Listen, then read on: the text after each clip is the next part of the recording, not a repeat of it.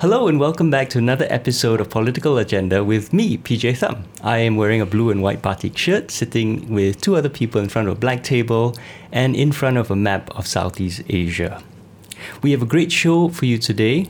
Uh, Reetaza Chatterjee is here. Did I pronounce that right? That's Great. right. Fantastic. Phew. Uh, but before we begin, as always, this is a production by New Naratif, and if you'd like to learn more about New Naratif, please go to newnaratif.com slash hello. And if you'd like to support what we do, if you enjoy what you hear today, you'd like to see more of it, hear more of it, uh, please do join as a member at newnaratif.com slash join or donate at newnaratif.com slash donate.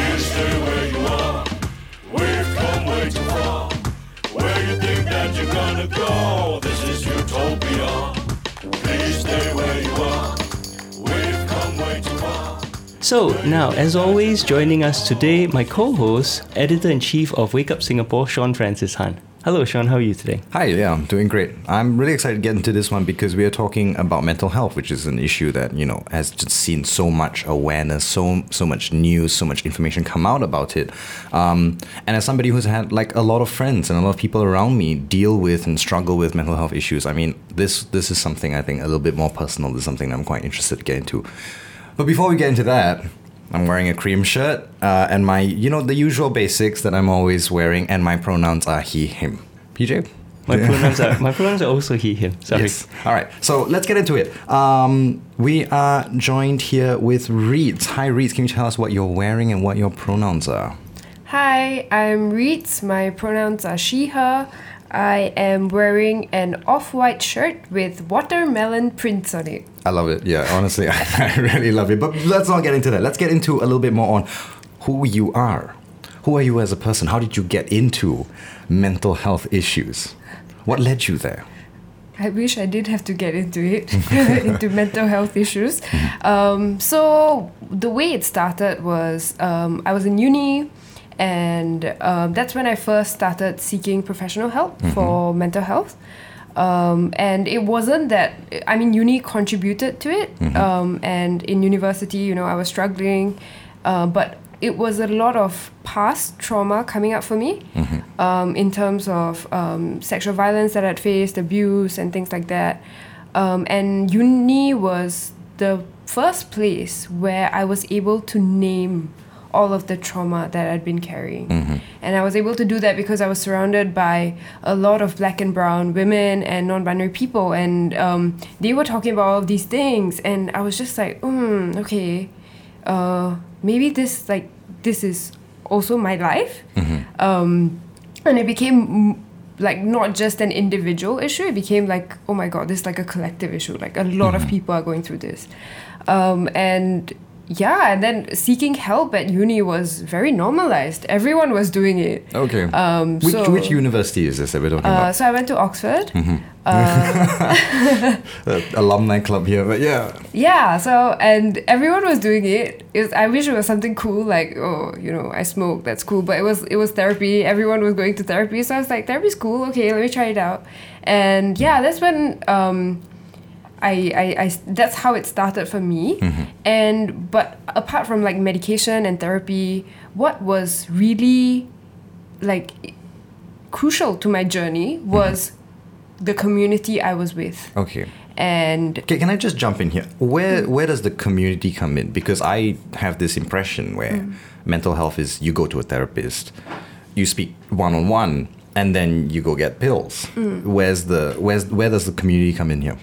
So I would I, I would never, you know, given the upbringing that I have, you know, Asian mindset or whatever that is, I would never go to therapy because that's seen as a sign of failing, right? I failed. Oh yeah. I'm not strong enough to cope on my own. Then I have to go therapy. Yeah. Um, but it's because people around me, the friends that I had, um, they were going to therapy, and they started telling me like, "Hey, like you know, this is affecting you to a point where like you know, this is actually like affecting your life, affecting your relationships." Mm-hmm. And So they kind of convinced you that's into what it. pushed me into therapy. It Alright. wasn't like one day I woke up and I was like, therapy sounds cool. Let me just go. You know, it wasn't like that. Okay. Yeah. So you have you know, you have had experience with therapy, you've had experience with medication, right?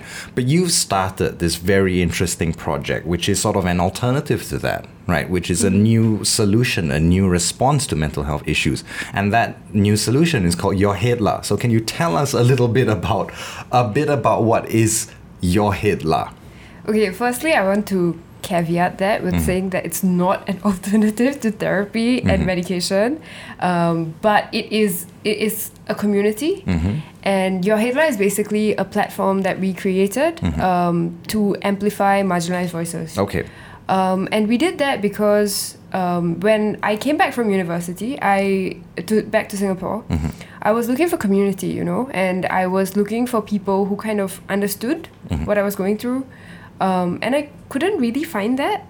Um, so I and everywhere I looked, there was a lot of talk about mental health. Like everyone was talking about it. Ministers were talking about it, you know. Um, but it was always either like one in five people in Singapore have a mental health issue, and then it's black and white, you know. It was mm-hmm. like very like trauma porn, mm-hmm. or it was super like I am a person in recovery. Mm-hmm. I have gotten through my mental health issues, and now I'm a productive member of society. So it's very inspiration porn. Yeah. And I saw that binary and I was just like, I'm not any of these people. You know, that's that's not human. Yeah. And so I wanted to create a space where we could share our narratives um, in a very human way.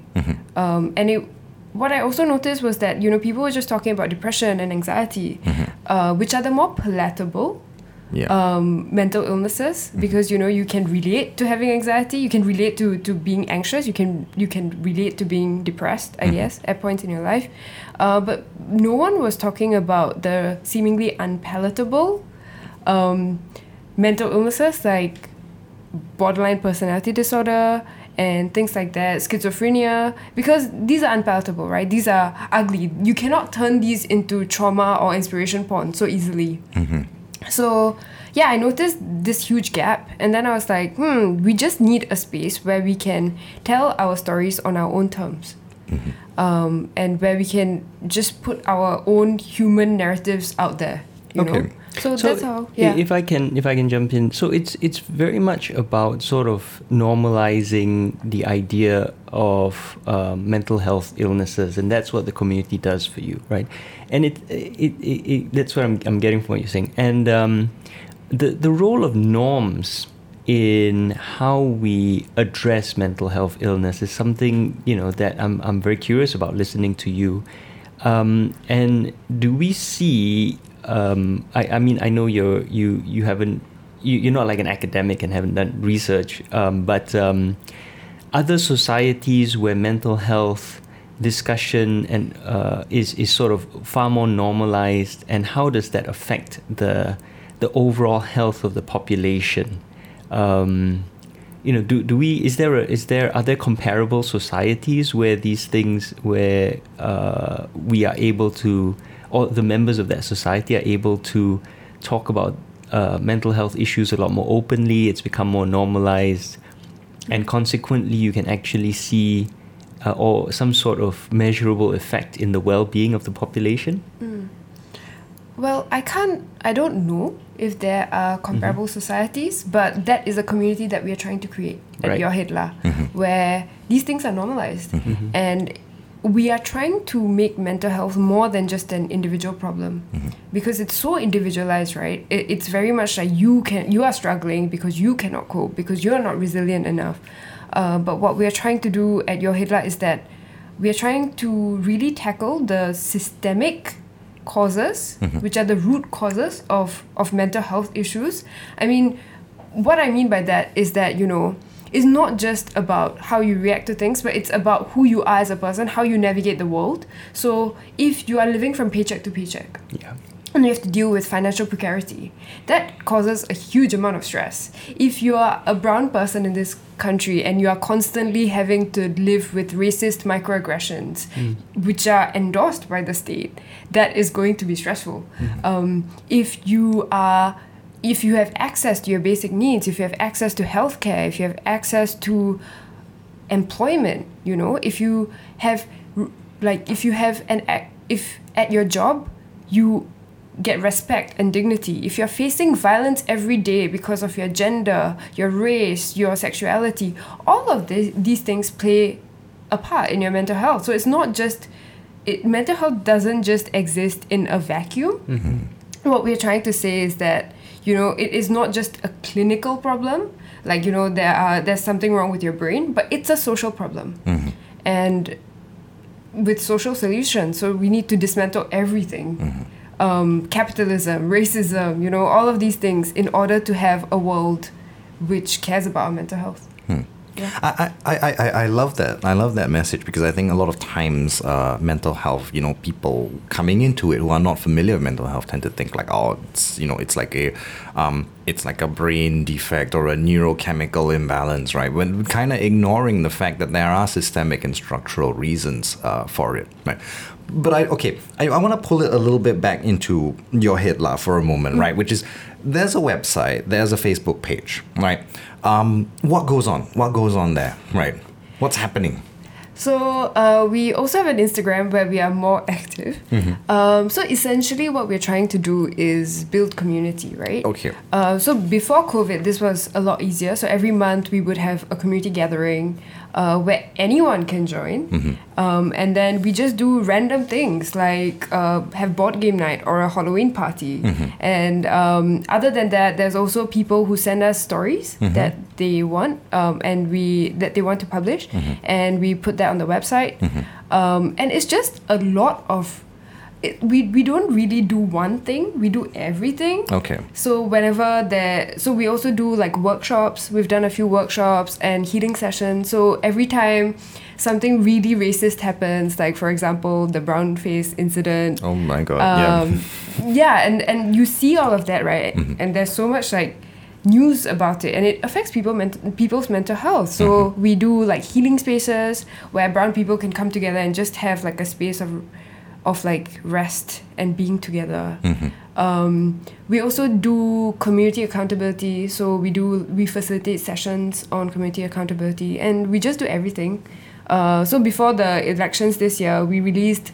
Um, this was a big thing for us because we were like, hmm, you know, some of us we were like, you know, we should go out there and we should say like, don't vote for the ruling party, and then other people were like, yeah, but you know, like, is it going to affect our safety because you know are they going to come after us? We don't know that. So we were afraid. Um, and then other people were like, but you know, if we don't take a if we don't take a stance now, then when are we ever going to take a stance? And things like that. Um, and so we just took our discussion and we put it out there. Mm. Yeah. And so it's really about like showing the kind of ways the relationships that we're building with each other and kind of making it the norm. Nice. So Yeah. there's not like one main thing that your Head Lah is. It's a bunch of different things like workshops, healing spaces, articles, narratives. So okay, so so it's really about building that community through whatever means is available. I, I okay. Okay, now so now I've got a great sense of your Head Lah. And PJ kind of hinted at this just now, right? But what is the what is the mental health situation in Singapore, right? I mean, institutionally and culturally and ideologically, what does it kind of look like? I have a bit of a sense that ideologically, it's bad, right? I mean, we Asian parents, I can relate, you can relate, um, you know, but yeah, what what what is that landscape like? Okay. Okay, I could go on forever, but I will start with um, like I talked about this just now, how mental health is very individualized and it it is also very depoliticized. So what your Head Lah, we have a manifesto, and when we were that was the f- one of the first things we did. And in our manifesto, we put it out there that we want to make mental health a political issue.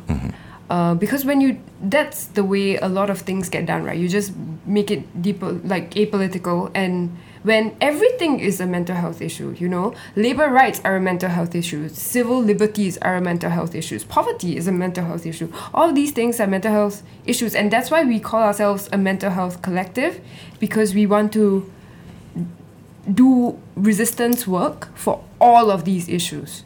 And we care about all of these issues right? Uh, in terms of the landscape Okay, let's start off with the institutions. What's So- going on there? We have one big IMH? You know, what's Yes. what's happening there? Um, so and then private private stuff as well. That's so to me the private survey. stuff, Yeah. Mm-hmm. yeah. is very very expensive. So I'll share my own. Uh, for a therapy session, I pay two hundred forty dollars. I'm sorry, for what? an Wow. hour. For an hour. This Um, is just what does it come with pills or? No, it does not. Oh my god. um, and then for the medication that I take, Uh-huh. it is 300 uh, 300 three dollars and sixty cent for a pill that I take every day, what? and that's just one of the pills. this is private. Yes. Wow. So it is okay. very expensive, and I'm obviously coming from a position of great privilege Mm-hmm. that I can afford this. So that's the the private. Like a lot of people can't even touch that, Mm-hmm. right? And then there is our public healthcare system, Mm-hmm. which is a different ballgame. Mm-hmm. Um, the the waiting times are very very long. Okay. So I've had friends who went, they finally decided to seek help. They wanted to get medication, and they were they went to a polyclinic, and they were in, in a state of great distress, you mm-hmm. know, and they were given an appointment two months later. Mm-hmm. Oh. Yeah, Wait, two months. That Two could be after like a lot of damage. exactly. Okay, and that's just is it bottleneck? That's the yeah, I, I mean I'm not sure what it is. okay. Yeah, and with from what I've heard about public healthcare, it is a hit and miss mm-hmm. based uh, for what professional you get mm-hmm. because a lot of the Your Head Lah community, a lot of us are queer, a lot of us are brown, you know, a lot of us are marginalized in like very specific ways. Mm-hmm. So you could go in to uh, you let's say you waited 2 months, you know, now you have an appointment and you go in and the professional who is attending to you, they could be very racist or they could be not queer affirming. There have been people who have been to, you know, public healthcare professionals who have said that you are depressed because you're trans. I'm sorry, what? Yeah. Um, and things like that. So it, it's it's you end up going to an institution to seek help, but it ends up really traumatizing you even more. Yeah, So- I mean, how does that? Okay, no, we, okay. Let's not get into that. That's a big. That's a big structural. if I can, um, can can jump in, you're reminding me of our conversation with Loon Mm-hmm. from what was it, Mom, two months ago now, um, who was a guest on the podcast, and she talked about the problem uh, being a bit, you know, even more insidious than that. In that, uh, individuals within the system may want to help you, uh, they may not care that you're trans, but the system pressurizes you very much to conform to certain boxes. And so her experience uh, was not so much that individuals cared or not whether she was trans, but they that they were highly incentivized, and the system as a whole really wanted her to fit into one of the conventional boxes that the government has prescribed, and that's really uh, far more difficult to resist because you, you, you might be able to reason with a person on individual level, but how do you re- reason with a system that is so massive and multi-layered and complex and and um, dehumanizing, right? So it's it's it's even more you know. So when when you talk about that th- these sort of issues, um, it occurs to me that you're entering a mental health system which doesn't want to acknowledge uh, a lot of different ways in which people live. Um, and that is not just in terms of gender or sexuality, but uh, as you mentioned earlier, uh, it, it, it, it, is, it drives all of us to be quote unquote productive members of society, to be economically efficient, economically productive in very specific ways which contribute to GDP. And if you don't fit into that, they really pressure you to fit into that, and you're not a good person unless you fit into that. And how on earth, if you're, you know, if you have mental health issues, how on earth do you deal with with that? So, hmm. Yeah, this is just, mm. you know, And- thinking all of this just occurs to me listening to what and, you say. and that brings up the, the, the, the second point here, which is you know the cultural landscape in Singapore regarding mental health and mental well-being. So, what would you say that that is? What what would you say the cultural or ideological landscape is like regarding mental health? Mm. I mean, like, before I move into that question, like mm. what PJ said, like, you know, you are having to reason not just with a person, but a whole system when you're going in to seek care. Mm-hmm. And that's just so much for someone to take on. And you don't even have to be someone in distress or someone like with mental health issues. You just have to be a person to go in there and have to fight for your care like that, mm-hmm. to come up against so much resistance. Um, that already in itself is a lot to carry. Mm-hmm. And also, we don't want professionals who don't care if you're trans, you know? Because being a trans person, for me, being a brown person, the way I navigate the world, being brown affects a lot of it. So I don't want you to not care that I'm I'm I'm brown. I want you to know the specific ways in which racial trauma manifests for me navigating this country in a brown body. Like that's mm. yeah, so it's not just about being apathetic to my identity, but also but being queer affirming, being racial trauma informed, to know specifically how oppression affects my mental health. Right. W- Would you say that that um, at at a private clinic, you know, the, the with, with with your with I mean your your current uh, therapist or your current setup, are they are they affirming of of the different intersectional identities that that, that you inhabit? Yeah, so I, I requested for someone Okay. who, who was, and which is something not a lot of people know is that you can request. Okay. Um, and to for someone with specific, you know, trainings with specific specializations, and you can request for that. All right. Um, but it is difficult to find. That's Okay. why I'm paying two hundred forty dollars for an hour. All right. Um, yeah, but in terms of the cultural mindset, right? Um, when you make something an individual problem, when it's so individualized, you will focus on anti-stigma campaigns, mm-hmm. right? Which we see on our MRTs and our buses, um, and but it's not just about bias here. Mm-hmm. It's a systemic issue, right? So let's say I am an employer and I think that, you know, I'm worried about hiring mentally ill people into my company. Mm-hmm. And my company makes it okay. The laws of this country make it okay so that I do not have to hire this person. And it's not just okay, it's just normal, mm-hmm. you know? And then that practice, that kind of mindset becomes the norm, right? Mm-hmm. Like that is what happens in this country. Mm-hmm. And then, so now me applying, so that actually translates into like a systemic exclusion of mentally ill people, of disabled people from employment, Yeah. right? And then let's say I, a mentally ill person, am applying for a job, and there's a dis- a- an option to disclose my illness. Why would I do that? I won't get the job, right? Mm-hmm. And if I, let's say I do disclose and I get the job, highly unlikely, but let's say I do. What if it's outed to all of my colleagues? Mm-hmm. What if I get harassed for it? Mm-hmm. You know. So why there's there's so much fear around disclosure, Yep. and we are telling mentally ill people like you know it's okay to seek help, and it's and we're placing all the burden of seeking help of disclosing everything on the mentally ill person, on the marginalized person, mm-hmm. instead of telling employers like, hey, you know, I'm not trying to change your mind here, but let's put in an anti-discrimination legislation mm-hmm. where you are not allowed to discriminate Yeah. by law. Mm-hmm. You know, that is that would be a step forward, right? Yeah. I guess I want to ask you how what are sort of the tangible you know I get a sense I get a sense of it but what are some of the tangible or more manifest ways in which your Head Lah has helped individuals in the community mm. I wouldn't say that we set out to help individuals, mm-hmm. um, but in the way help is a very hierarchical word. I mm-hmm, think mm-hmm. um, what we're trying to do is just build a community where we can survive together. You know, where we we exchange information, we exchange resources, and we are finding ways to like navigate the system together, navigate this country together. Um, yeah, so that's essentially what we're doing.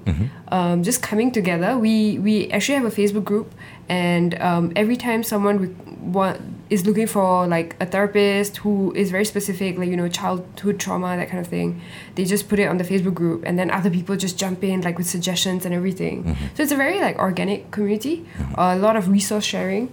And um, just building relationships, essentially. That's what, what we're trying to do. We're not, I mean, in terms of changing the system we are the ultimate goal of your Head Lah I say this and people laugh every time is to dismantle capitalism. Mm-hmm. That is the ultimate goal because the work doesn't end with us. We mm. want the work to keep going on and on and on. Mm-hmm. And yeah so we are doing it in a very specific way of like building community mm-hmm. of making people realize that you know it is not you. It's not you that it not your fault that you're struggling. It is a systemic issue. We really believe that you know it's it's not people failing. It's their environments failing them, and that's something that we carry with us. We try to practice that, um, and in terms of our community, we're also trying to practice new ways of relating to each other.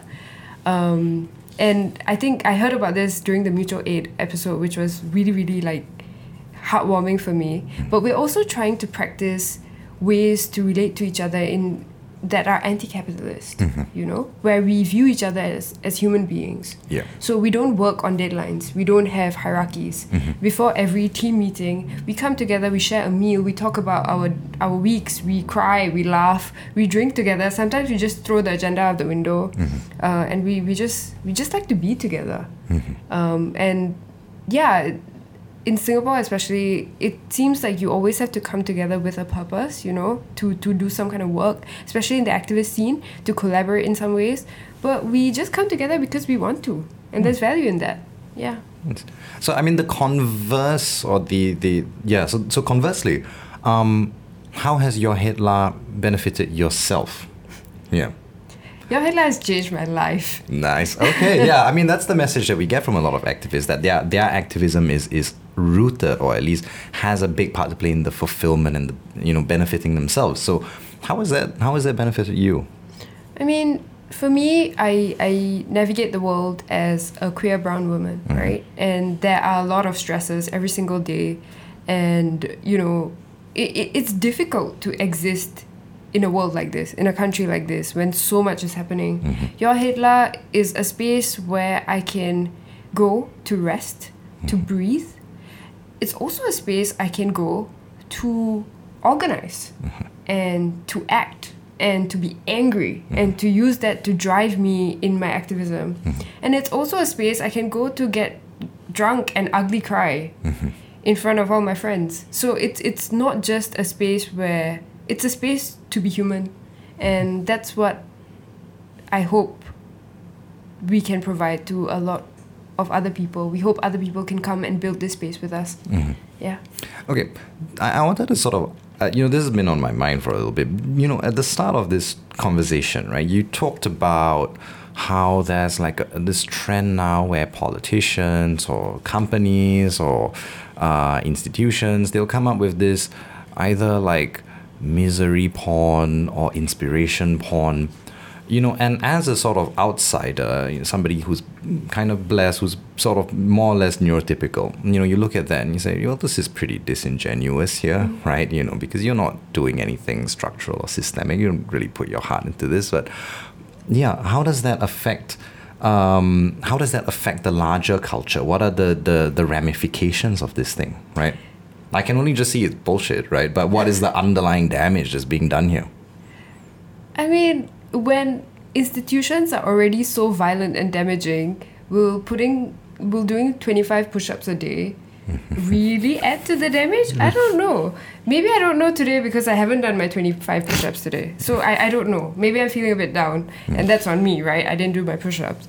Um, but this to me to a lot of us, this kind of like just raising awareness without any systemic change, without any policy change, anything, anything at all, it's just virtue signaling, right? Like, uh, you know, peop young people care about mental health, so let me just throw in mental health. I don't really know what it means, but I'll just throw it there, throw it in there, and do something that kind of resembles something, and hope for the best that you know I care about this issue. When you're not even listening to mentally ill people, and we are right here, we are very loud. And if you look at um, when it was posted, the 25 push ups challenge, mm-hmm. if you look at the comment section, young people went off. Mm-hmm. They were in there. Yeah. But were the comments taken into consideration or ju- were we just seen as troublemakers? Hmm. You know? So we, we went in there and we were like, you know, thi- this is not right and this is exactly what you need to do. Mm-hmm. Um, and a lot of people expressed a lot of anger and frustration, but I don't know if that was taken into account. I haven't heard anything. I, I want to now get also into something that you, you also did kind of mention at the start, right? Which is, you know, what are some of the big misconceptions that people have about mental health, especially in Singapore, right? And I'm sort I'm sort of asking that from a personal position as well, right? Because I've I, again, I'm, I'm very lucky. I've never really had to deal with these things. And so I never gave it that much to- uh, thought until I had friends and relatives and people around me begin to deal with these issues, right? And on a serious, un- up to the point where it was doing serious damage. That's when I started thinking, okay, okay, I need to know this stuff. I need to kind of know what to do in this situation. So, one of the big misconceptions that people tend to have that they don't really think about because they're, you know, they're not dealing with these issues.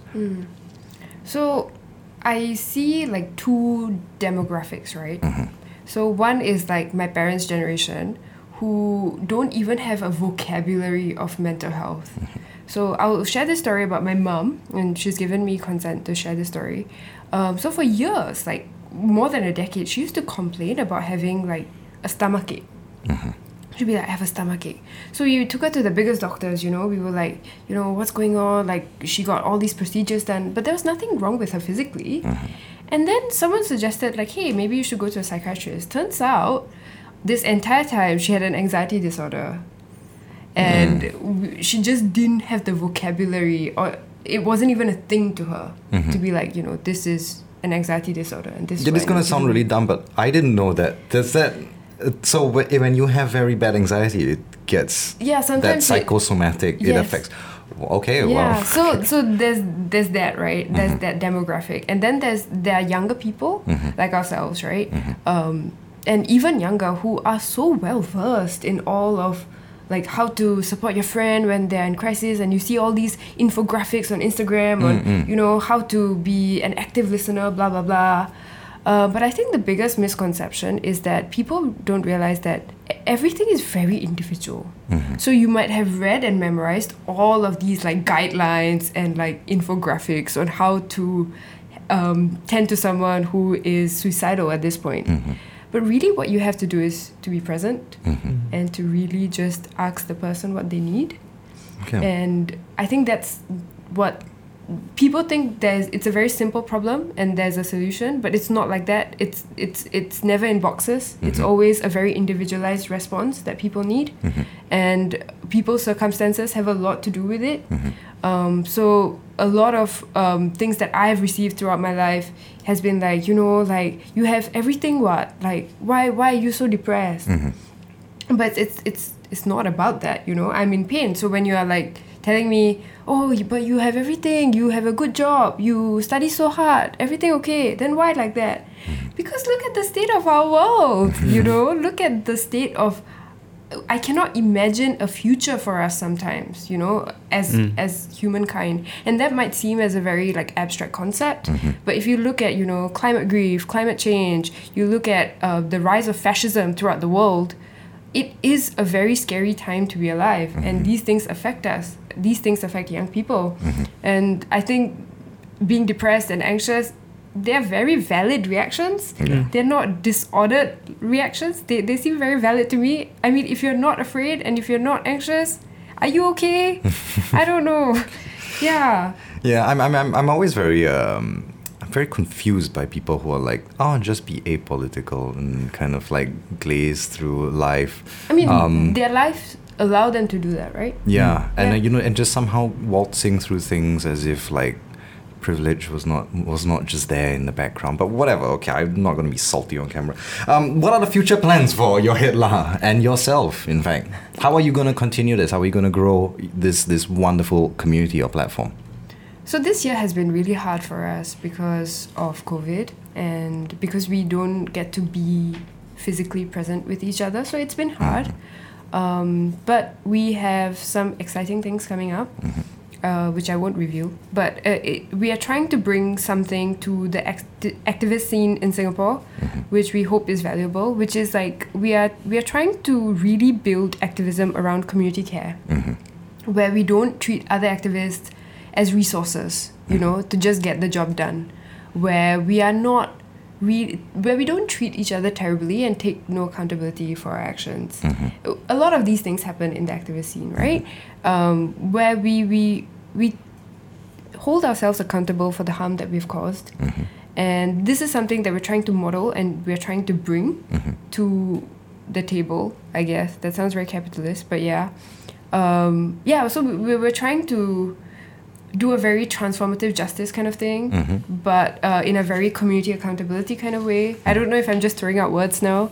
Uh, uh, but it's really like, um, yeah, just centering community care and healing justice at Mm-hmm. the center of everything. Okay. Oh, okay, that's quite interesting. So, I mean, what, what do you sort of do you sort of have plans about the sustainability of this? I mean, what happens when you what happens when you leave? What happens when you're gone? You know, how is this gonna keep going, or do you want it to keep going, or what what what do you have in store for it? So a friend of mine recently told me that you know um, the system works such that you know it will always keep going, and when it's come to a stop, it will end by itself. Yeah. So building a community for me, it's not a business; Mm-hmm. it's a community. So if we still need need each other, we will always be here. Mm-hmm. And sustainability is not even an issue because like it's it to me it's such a corporate word because. We're coming together as a community. We're having fun, so of course we- people will keep coming back, right? Mm-hmm, Yeah. So as long as you, as the work is energizing, like I don't want, Uh, for myself especially, I don't want activism to be something like self-sacrifice. You know, like I'm staying up late nights and I'm doing this and I'm so tired. How am I gonna convince other people to be activists when I look like that? Mm-hmm. Like, I want it to be fun and I want it to be energizing and like life changing, mm-hmm. and that's what we are trying to make the community be.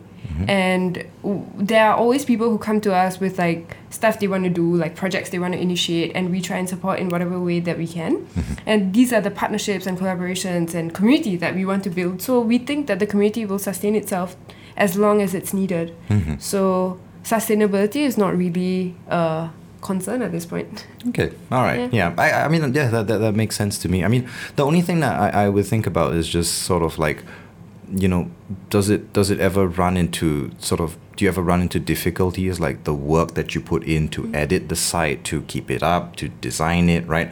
I mean, there has to be somebody doing the back end. Um, you know, will there will there ever come a point where these things become a little bit too difficult? They clash with your schedule, and then this platform, you know, begins to fall by the wayside. You know, I know the community is always going to be there, but Your Head Lah, I mean, from what I understand, it functions as a kind of um, maybe loud halo or excel or or, or, or um, uh, a space for for community to build and to grow. You know, in that accelerated sense, right?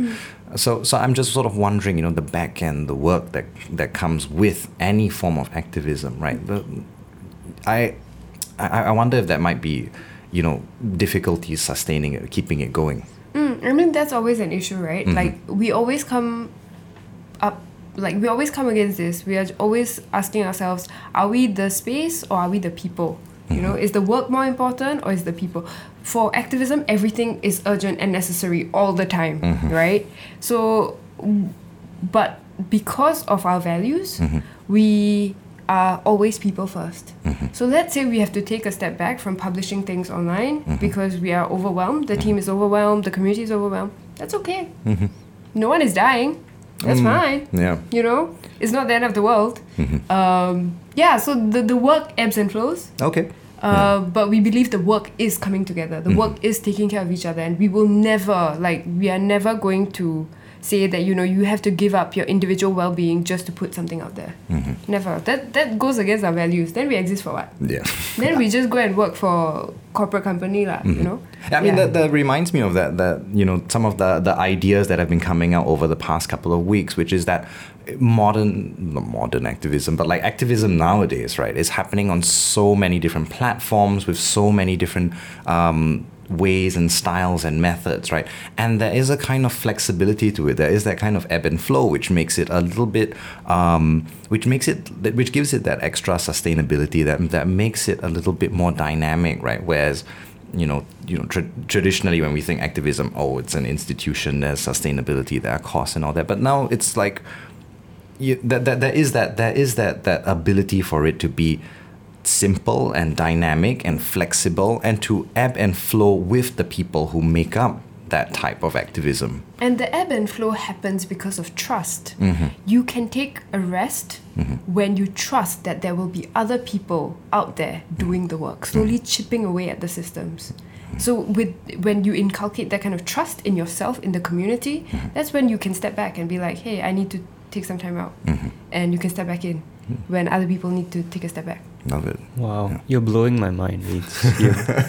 I mean, I, I, you know, as as someone trying to build uh, an activist organization, I am starting to wonder whether I've been doing things the wrong way and sort of like reifying capitalist norms and ideals in how we're trying to you know become sustainable but also relentlessly grow and focus on these big overarching goals of trying to change how people understand and see Southeast Asia.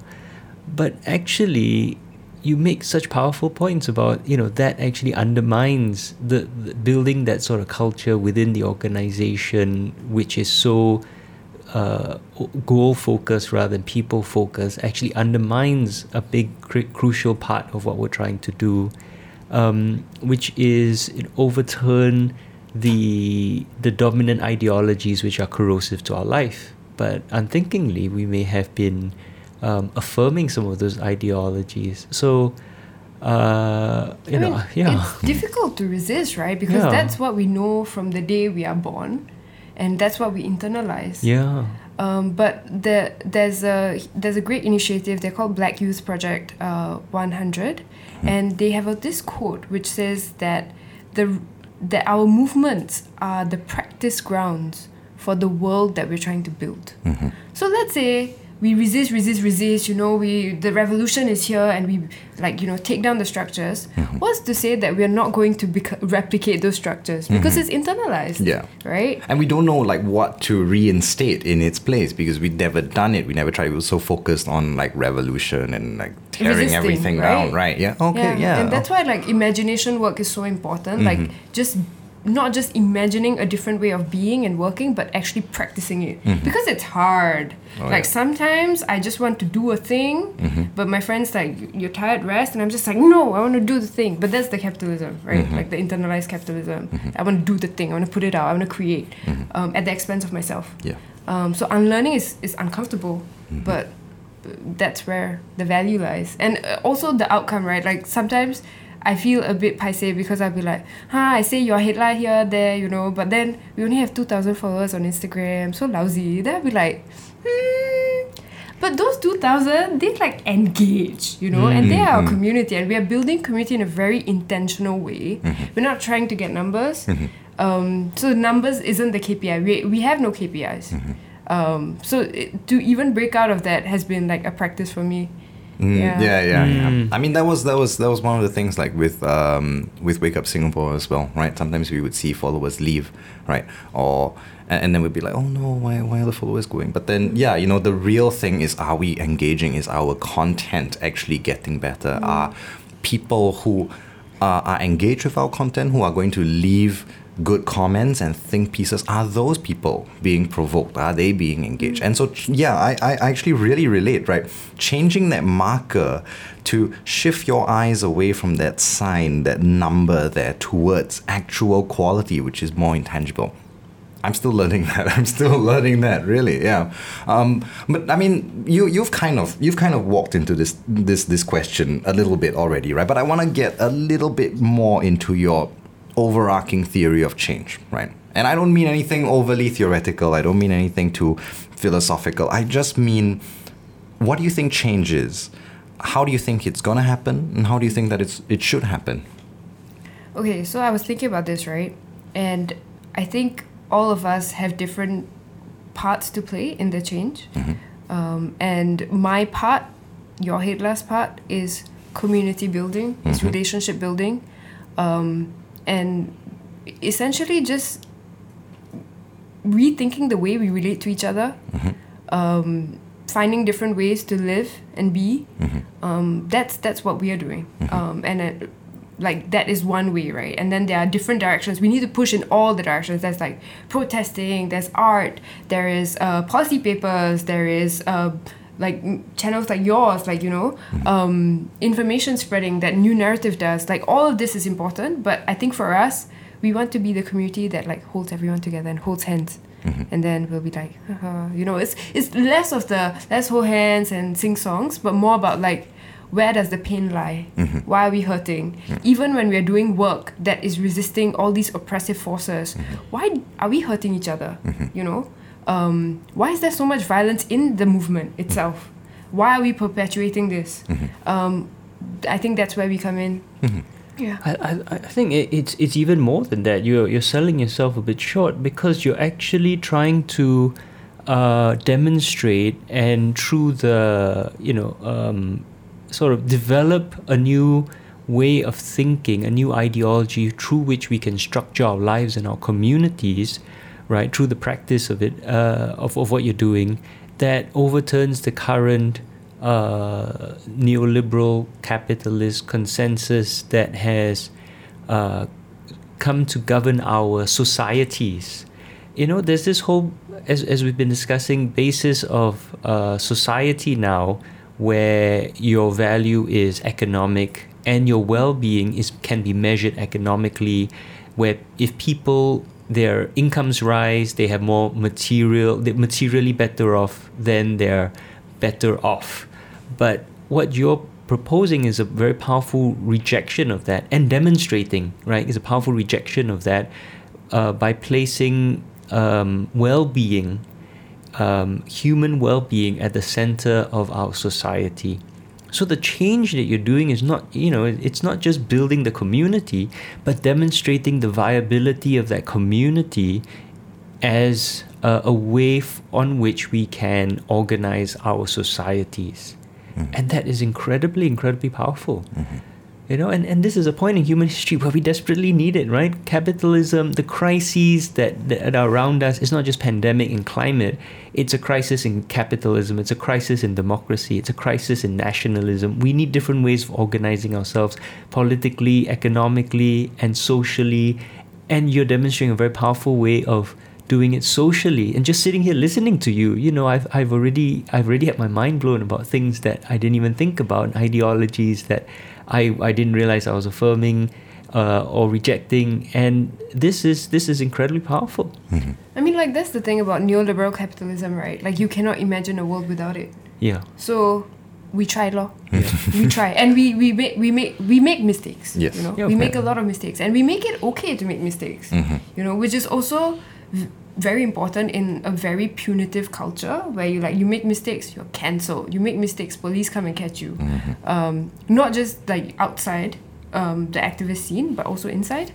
Uh, but making mistakes is okay. It's okay, you know. Let's make mistakes. Let's learn together. So it's yeah, it's it's just something we're trying to do, I guess. So I guess I want to ask sort of a personal question here, right? Which is, you know, right now running Wake Up Singapore, and then in the future, you know, going to academia, working with people, working with teams and project groups, right? How can I make myself somebody that's more community centered, somebody that's more mental health centered? How can I bring that into the teams that I manage or work with? I mean, I think you can do that by It's it's a very because I'm not gonna lie. It's a I'm I'm with PJ on this 100. percent It's a slightly alien concept to me. Doesn't come naturally. Mm-hmm. I'm the chase KPI, chase the GPA. I want the numbers. I want the results, kind of thing, you know. And that's just the way that it's been growing up in the Singapore education system. And I'm running up against some greedy gears right now, trying to unlearn that. So how do I bring that into teams that I'm working with? I guess for me to really have been able to do that, I've had to experience that from the mm-hmm. people around me. So it, it cannot just be a single effort. Mm-hmm. You have to bring people on the same page. Yes. And the way I, I don't know how to do that. I mean, maybe the way to do that is to not be like, how can I be more human centric and to just treat people like humans and not just like a project work member. Like we just we're so quick to just slot people into roles that they play in our lives. But people are people, you know? Like what is happening to a person in their lives. Um, apart from that and just relating to a person like a person, um, a thought exercise that I always like I like to do with like my friends is if the apocalypse it's already happening, but if it were to happen right now, mm-hmm. like right now, you know, everything's gone, uh-huh. and you're left with a group of people, mm-hmm. and you are the only people surviving in the mm-hmm. world. What will your role be in that space? What are you going to bring to that space? Yeah, like are you going to be the one like setting traps in the jungle to to catch prey? Um, are you going to be the the medicine maker, the healer? You know, and to think of that, to think of our role in any kind of group setting or community setting that we are in, is to to really like imagine an individual as part of a collective. Like that's what I like to do. Mm-hmm. To imagine more than like I'm trying to get this out of this community, but like what what not what I bring to the table, but what how am I in this space? Mm-hmm. You know, how do I embody? I mean, it sounds very woo woo. Mm-hmm. It sounds woo woo, right? But it's not. It's not. It's it's really about like thinking about how you embody a space. Like what what do you bring to that space? How do you relate to each other in that space? How do you really see other people? Yeah. Like not just like you're my group work member. Today you do page one. Tomorrow I write abstract. That kind. You know, it's not like that. It's just like how what do we have in common? What are our differences? And differences are great. You know, they are mm-hmm. they are generative. They Yeah. so many things come out of differences. And like, I mean, the, obviously. Want to caveat that with like the difference is not that you're homophobic and you think my existence is wrong lah, you know. Mm. But yeah, like how can we just come together? How can conflict be generative? How can we treat each other as more than just resources? Mm-hmm. How can we and the thing is like it needs to be organic also. Like it's mm-hmm. not like if you are in my community, I must like you. Sometimes we just don't like people and that's okay also to honor that, you know? And yeah, I don't know. It's just returning to how to be human, right? If I, if I can jump in, I mean, you because it very often when you when you hear uh, things like, uh, oh, if you were if the apocalypse was going to happen, what do you do? Or if you're going to die tomorrow, what do you do? And a lot of the time, the message people are sending is you're not being efficient enough in your day or in your time. You know, you need to make every second count. Uh, or it's the law of the jungle and you got to be ruthless. But what you're saying, and I think there's an important point to, to make for people who, who, who are, are listening who uh, might not grasp this, is about how do we rebuild civilization from the apocalypse in in ways which um, are you know w- w- which are collectively healthy.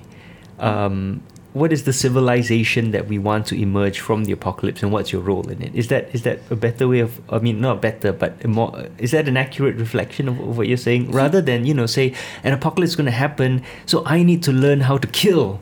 You know, my role is to kill. You know, but what you're saying is okay. If disaster happened and we need to rebuild human civilization, how do you contribute? Mm-hmm.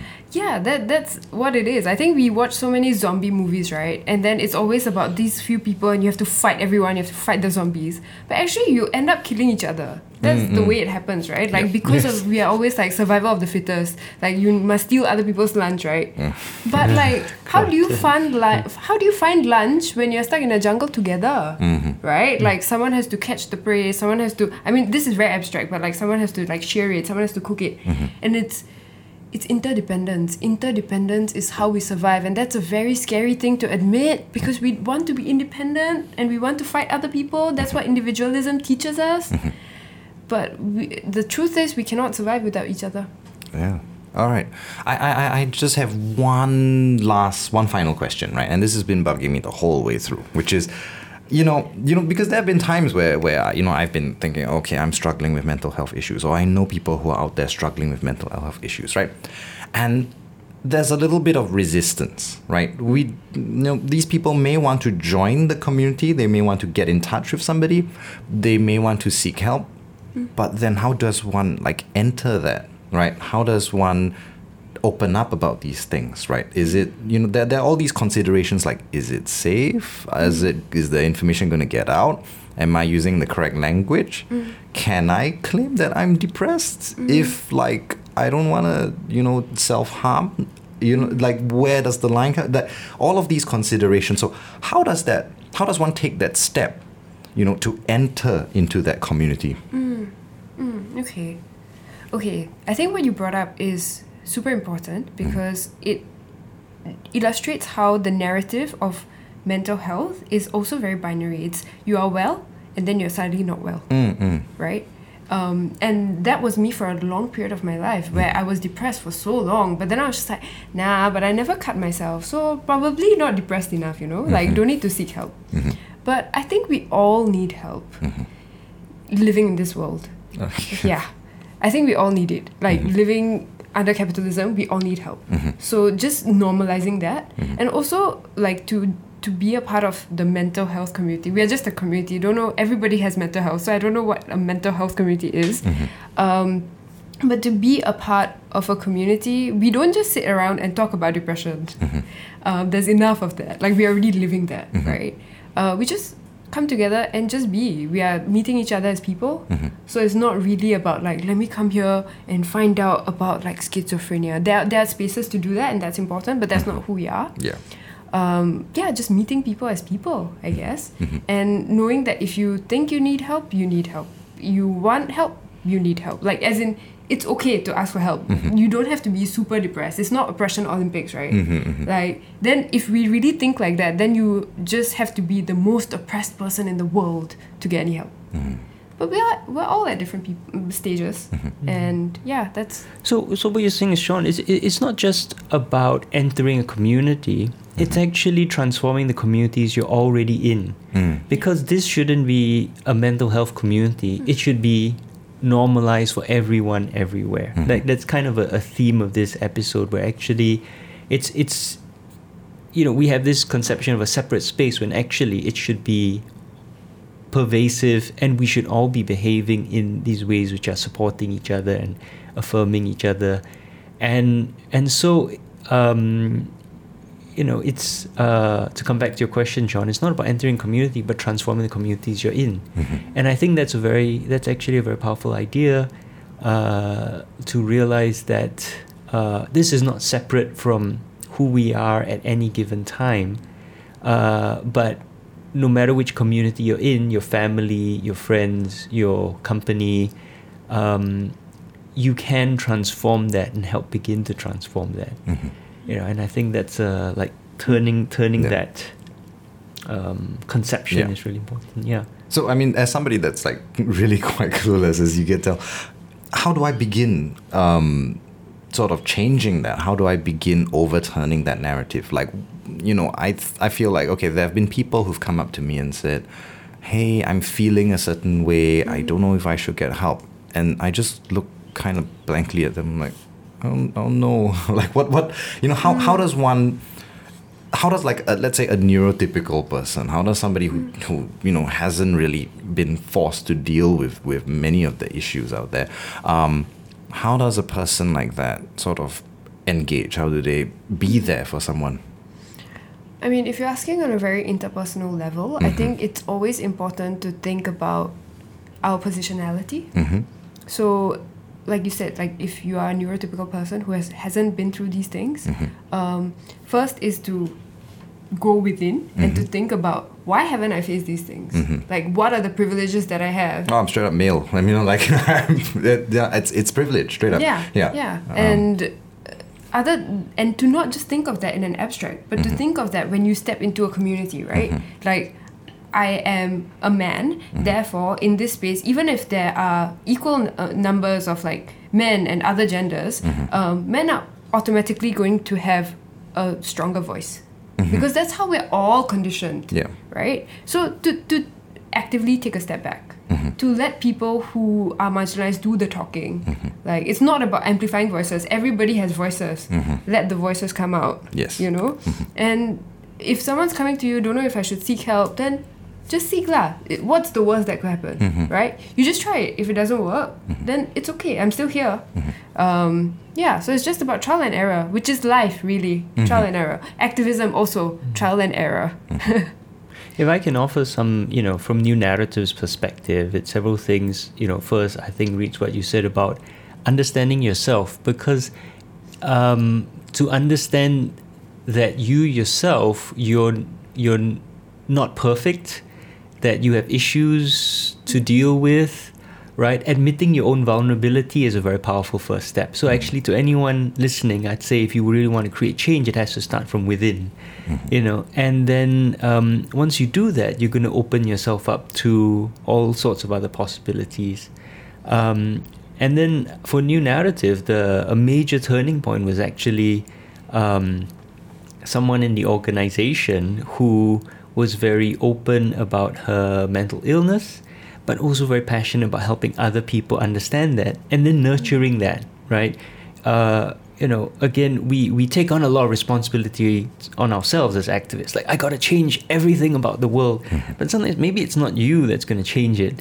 but rather someone else who has that understanding or capability, and then you help empower that person. So, as managing director, right, um, I, I really tried to empower uh, my colleague to transform the company from within to create these sort of uh, structures, um, to create an environment, you know, to do very simple things, uh, but then also create very deep seated institutional pathways um, for people to acknowledge these issues, for people to seek help, for people to be to ha- to trust each other, to be vulnerable with each other, right? To transform the the values of the organization and put those first.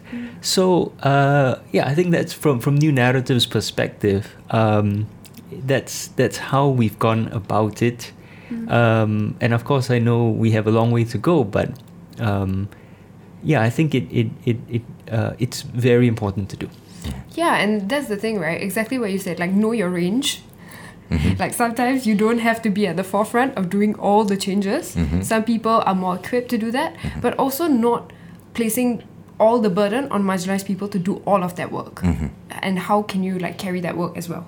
Yeah, while letting them, like, lead the work. Yeah. I think that's important. I think my, my final thought here is that, you know, I'm, I'm, I'm that I, I, my mind has sort of started to shift, which is that I think you, you could hear like a lot of the questions that I was asking was like, how do I do this? How do I do that? It was like very pragmatic. And I'm thinking about actually it's really context dependent, right? It's just putting that individual first, putting um, community first, putting the individual and their well being first. And it's not so much about a set of rules, but rather a direction or a framework to see every context as well being comes first. And that's how the context is going to be played out and interpreted.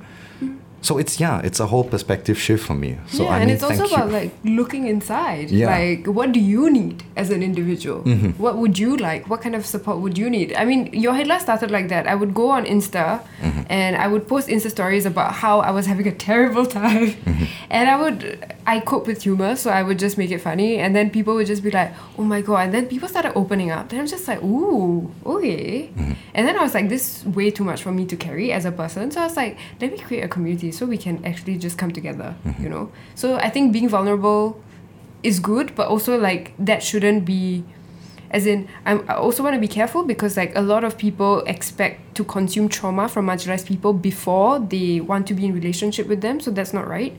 Uh, but yeah just starting from ourselves being like what do I need? What am I struggling with?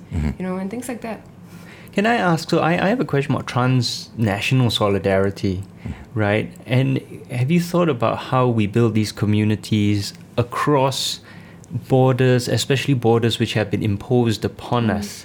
Um, and maybe there's an inherent conflict because you want a community which is a lot more face to face. You know, you've talked about the value of everyone coming together in person, so it becomes very hard to transcend boundaries and borders. But at the same time, borders itself is also a form of violence imposed upon us to restrict how we act and behave and think.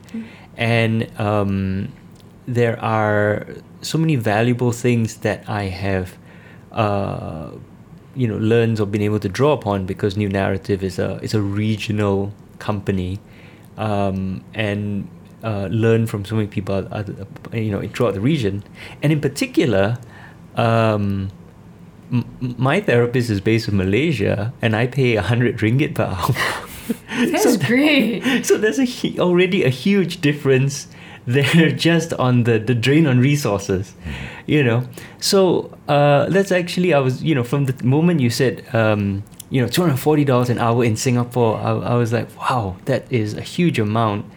Um, if you just like everything else, you go across to Malaysia. It's cheaper. even medication I've heard Yeah, yeah, yeah. Well, fortunately, I don't need medication, uh, so I, I- you know, because that would be controlled on the national level. Mm, that's true But I guess my broader question is like transboundary solidarity. Is that something you're considering? Is that some? How would you you build that into the community you're trying to build?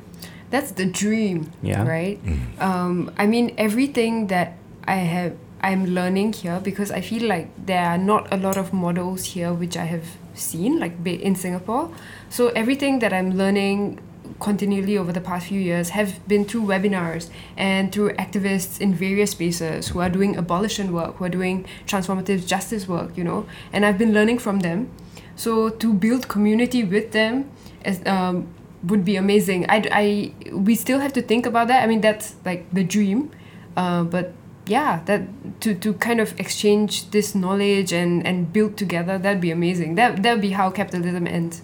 Hmm. So yeah, we're getting there. yeah, we're getting there. So, thank you so much, Reese. This has been a fantastic hour. I have learned so much, had my mind blown, reconsidering many things, especially when you just said, you know, activism should be fun. And then I thought back on the past couple of months. Uh, and, and definitely ever since that police raid on, on, on me, you know, that was uh, very traumatizing. Um, but uh, I, I kind of have lost sight of that fact. So I feel like, uh, you know, you've you've reminded me of certain important things which I which I had forgotten about. And of course, as a, as a leader, that then affects everyone else in the organization. When it seems like I'm not having fun and I'm you know grumpy or mopey or, or sad or whatever, it definitely affects everyone else. You know, for that alone, I want to thank you. But then on top of that, you've really given us so much information, um, and I think really helped a lot of people think very differently about um, a lot of things, especially how we build our, our communities. So, yeah, thank you very much for joining us. Um, and of course, thank you, Sean, uh, my co host. Yeah, it for your was a complete perspective change. Yeah, I mean, it's it's it's one of the, the the, the the areas which you know, admittedly, I would say I have not looked at very much, right? And it's one of those things that, you know, I'd say sometimes doesn't come up that much in activism, right? The, the the mental toll. I mean, at least in in my circle, right? We we tend to kind of um, put it to the side. We think about oh, the greater good, getting the job done, right? Um, but yeah, I mean, the, the, the, but the things that keep us going are really that those small times where we get together and we laugh and we say, hey, you know, we came, we've came a long way. We did, we did, you know, oh, look at this questionable meme. We have drinks, we have fun. And then that's that's the origin of everything, but we don't focus on it. We don't realize how important those things are because our eye is always on the prize. It's always on the numbers. It's on the next goal and milestone that we're going to reach. So you've really inverted that. You flipped that for me, and I mean, I mean, mean, like the forces against us that we are mm-hmm. fighting are already going to make it very not fun for mm-hmm. us, right? Like PJ just went through that, and that was terrible. And yeah, it's so if we also make it not fun for ourselves, then we do for what? You mm-hmm. know. Yeah. If like survival is already so hard because we are living on the terms of capitalism, we are living on the terms of cis heteronormativity and all of these things, right? Then if we just perpetuate that, then what's the point? Like, let's create spaces where we can survive and resist. Cool. Thank you very much, everyone. Um, and thank you, as always, to all of you tuning in, watching, listening. Um, thank you for joining us. Uh, if you've enjoyed what you've heard, please do go to newnaratif.com for more stories from around Southeast Asia. Listen to our sister podcast, Southeast Asian Dispatches, for more news, interviews, and commentary from around Southeast Asia. Check out New Naratif, uh, newnaratif.com slash hello. Join, please do join as a member, newnaratif.com slash join, or donate at newnaratif.com slash donate. Thank you, everyone, and see you next time.